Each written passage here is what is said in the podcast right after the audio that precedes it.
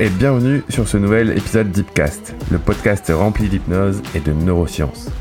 Je suis Nicolas Verret, entrepreneur, écrivain et hypnologue, et j'adore vous faire découvrir des choses incroyables liées à ce que nous avons toutes et tous entre nos deux oreilles. Je parle bien sûr du cerveau. Vous êtes prêts à booster le vôtre? Alors c'est parti Aujourd'hui, on va parler de lumières qui clignotent, qui nous font méditer et qui peuvent même réellement nous hypnotiser. En deux mots, on va parler lumière stroboscopique.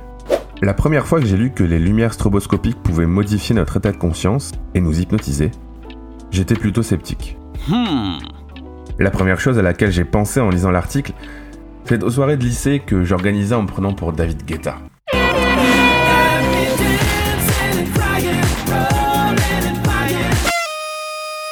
Et ouais, fièrement installé au platine, j'ambiançais la salle à base d'Eiffel 65 et de jeux de lumière achetés chez Jiffy. Ouais, c'est dur à dire. C'est un peu comme euh, je suis passé chez Choche. Bref, parmi les lumières achetées chez Jiffy, un méga stroboscope que je prenais un malin plaisir à déclencher à tout va, sans crier gare. Ça flashait dans tous les sens, c'était stylé, ça rendait mes potes aveugles, mais de là à dire que ça les mettait en transe, je suis quand même resté dubitatif. C'était peut-être à cause d'Eiffel 65. Quoique, ça met pas en transe ça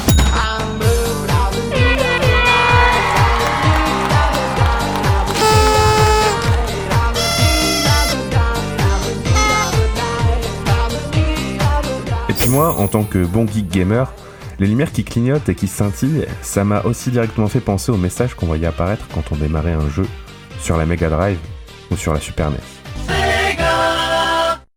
Mais si, vous vous souvenez Juste après avoir soufflé dans la cartouche comme dans un harmonica. Et voici ce qu'on pouvait lire sur l'écran de télécathodique 36 cm dernier cri. Certaines personnes sont susceptibles de faire des crises d'épilepsie ou d'avoir des pertes de conscience à la vue de certains types de lumière clignotantes. Si vous-même ou un membre de votre famille avez déjà présenté des symptômes liés à l'épilepsie en présence de stimulation lumineuse, veuillez consulter votre médecin avant toute utilisation du jeu flippant, non? Du coup, dans ma tête, faire clignoter des lumières à rythme régulier dans la face des gens, ça pouvait être dangereux, à cause du risque épileptique. Bon, ça m'a pas empêché de le faire pendant les soirées, hein. mais bon, passons ma jeunesse follement débridée à base de panaché. Ok, mais sérieusement, c'est quoi l'épilepsie du coup? Eh bien, si on regarde sur le site amélie.fr, l'épilepsie est une maladie chronique caractérisée par la survenue de crises épileptiques. Merci Amélie, mais jusque-là, tu nous apprends pas grand-chose. Pour qui se prend celui-là me parler comme ça? Euh, Avant de parler, regardez, hein Mais si on continue un peu notre lecture, le site précise que ces crises traduisent un dérèglement soudain et transitoire de l'activité électrique du cerveau, qui peut notamment être provoqué par des stimulus lumineux.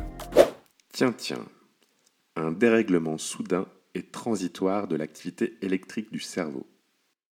De loin comme ça, ça ressemblerait pas à des signes d'état modifié de conscience Car d'un point de vue neuroélectrique, notre cerveau, et plus précisément nos neurones, émettent des ondes de différentes fréquences allant de 0,5 à 35 Hz. Cette plage de fréquences est découpée en sous-plages, delta, θ, alpha, bêta et gamma, qui correspondent à différents états de conscience, tels que l'éveil, le sommeil léger ou encore le sommeil profond, pour n'en citer que quelques-uns. Une crise d'épilepsie est donc un changement brutal, incontrôlé et instable de l'activité neuroélectrique du cerveau. De là à dire que cela correspond aussi à une instabilité au niveau de l'état de conscience de la personne qui en est victime, il n'y a qu'un pas. Quoi qu'il en soit, grâce à l'exemple de l'épilepsie, nous avons maintenant la preuve évidente que l'activité électrique cérébrale peut être modifiée par de puissants stimulus lumineux.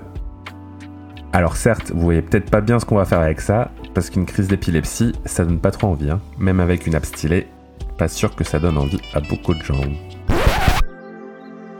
Avec l'application Petit Flashou, déclenchez-vous une crise d'épilepsie n'importe où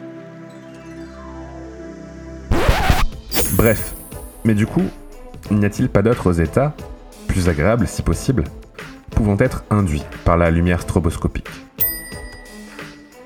Eh bien oui, bien sûr. Et vous l'aviez déjà deviné, hein Parce que si la réponse était non, on remballe le podcast et puis c'est tout.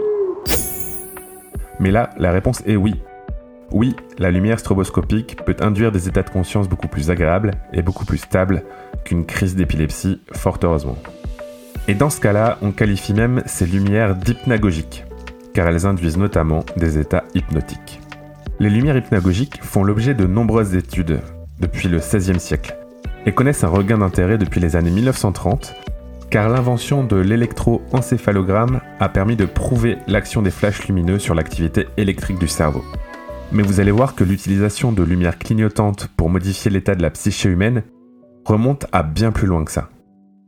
Car aux alentours de 200 après JC, Ouais, JC, vous connaissez Ptolémée constate déjà que le clignotement de la lumière du soleil à travers les rayons d'une roue à rouet crée dans la vision de l'observateur des dessins aux couleurs vives, et que cette alternance lumineuse produit également un sentiment d'euphorie.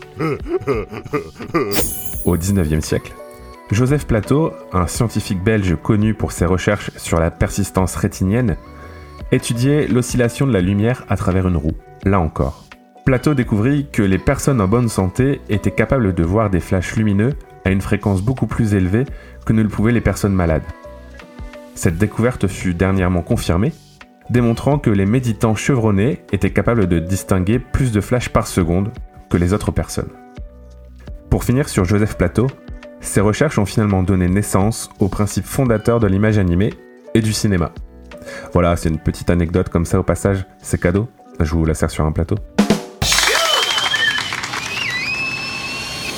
On continue notre voyage dans le temps avec le psychologue français Pierre Janet de l'hôpital de la Salpêtrière à Paris, qui à la fin du siècle dernier constate que lorsque ces patients sont exposés à des lumières vacillantes, leur santé mentale s'améliore grâce à un état de relaxation induit par ces lumières. Par la suite, la recherche fait un énorme bond en avant pendant les années 40, lorsque le neuroscientifique anglais Gray Walter invente l'électroencéphalogramme et découvre les ondes θ. Il utilise alors un stroboscope électronique et enregistre les ondes du cerveau de ses patients pour étudier ce qu'il nomme le phénomène d'oscillation. Il découvre alors que les flashs lumineux rythmés modifient rapidement l'activité des ondes cérébrales qui parcourent le cerveau et qui témoignent du type d'activité de celui-ci. Ces flashs entraînent littéralement des états de relaxation très profonds et font apparaître des images mentales vives et colorées. Plus tard, dans les années 60 et 70, l'artiste Brian Gazing se base sur ce même principe et invente ce qu'il nomme la Dream Machine. La fameuse machine à rêve envoie alors des flashs lumineux à une fréquence constante située entre 8 et 13 impulsions par seconde. Brian y voit alors le moyen idéal pour accéder à des expériences psychédéliques sans avoir recours aux psychotropes, comme le LSD ou les champignons hallucinogènes, très en vogue à l'époque. Des artistes célèbres comme Iggy Pop, Kurt Cobain ou encore Margaret Atwood ont même déclaré avoir eu recours à la Dream Machine pour stimuler leur imagination et trouver l'inspiration. Plus tard, une série d'études scientifiques montre que de tels clignotements lumineux à des fréquences bien particulières provoquent des effets étonnants. Plusieurs scientifiques ont démontré que la stimulation lumineuse provoque des réactions bénéfiques et peuvent augmenter l'état de suggestibilité ou encore améliorer certains fonctionnements intellectuels, comme la mémorisation par exemple. Depuis, de nombreuses entreprises technologiques et autres startups se sont emparées du sujet pour utiliser les pouvoirs des lumières stroboscopiques afin de nous aider à mieux dormir, à méditer ou même à arrêter de fumer. Mais il n'y a pas forcément besoin d'un attirail technologique dernier cri pour bénéficier des états de transe provoqués par la lumière. Et oui, qui ne s'est jamais laissé bercer par les flammes d'un feu de camp ou d'une cheminée? Finalement, une flamme vacillante est sans doute la forme la plus élémentaire de lumière hypnagogique. Une des traditions les plus anciennes qu'il soit, qui consiste à fixer la flamme d'une bougie pour méditer par exemple, en est la meilleure preuve. Ceci dit, même en vous approchant très près de la flamme, au risque de vous cramer les sourcils, je vous assure que vous n'obtiendrez jamais les effets hallucinatoires du LSD. Ou alors, il faut bouffer la bougie. Et encore, c'est pas sûr. De toute façon, ça n'a pas très bon goût. Mais alors, comment ça fonctionne? Comment ça se fait qu'une lumière puisse changer notre état d'esprit? Et que se passe-t-il dans notre cerveau à la réception via nos rétines de ces stimulus lumineux? Eh bien, pour résumer, quand nos rétines captent les flashs d'une lumière qui clignote à une fréquence particulière, après quelques minutes, Nos neurones se mettent alors naturellement au diapason et modifient leur propre fréquence interne. Ce phénomène naturel permet alors de changer la fréquence des ondes encéphalo-électriques et donc de changer d'état de conscience. Mettez-vous les paupières fermées devant une puissante lumière qui clignote à 6 flashs par seconde, soit 6 Hz, et votre cerveau finira par produire des ondes θ qui vous mettront dans une profonde transe méditative. Sauf si vous êtes épileptique, hein. Si c'est votre cas, évidemment, faites pas ça. Non mais c'est juste au cas où, hein, je voulais juste préciser parce que c'est jamais. Notre cerveau se synchronise donc avec ce qu'il voit. C'est fou, non Avec cette méthode, il est possible de triper sans drogue, de voyager très loin et très profondément en soi, et de méditer comme un Mathieu Ricard, ou presque. J'ai moi-même testé les lumières hypnagogiques pour entrer en état hypnotique, et je dois dire que j'ai été vraiment très surpris. Au bout de quelques dizaines de secondes, j'ai ressenti un calme intérieur qui s'est rapidement propagé dans tout le corps.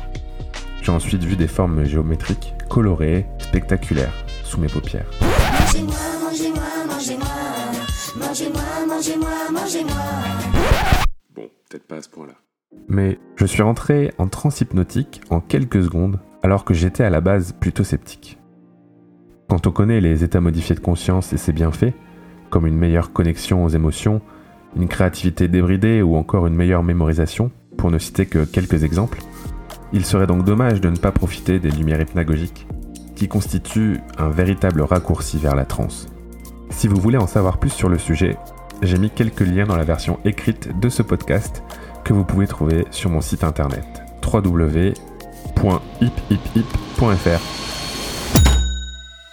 Et voilà, c'est tout pour ce numéro d'Hipcast. N'hésitez pas à vous abonner. On est partout.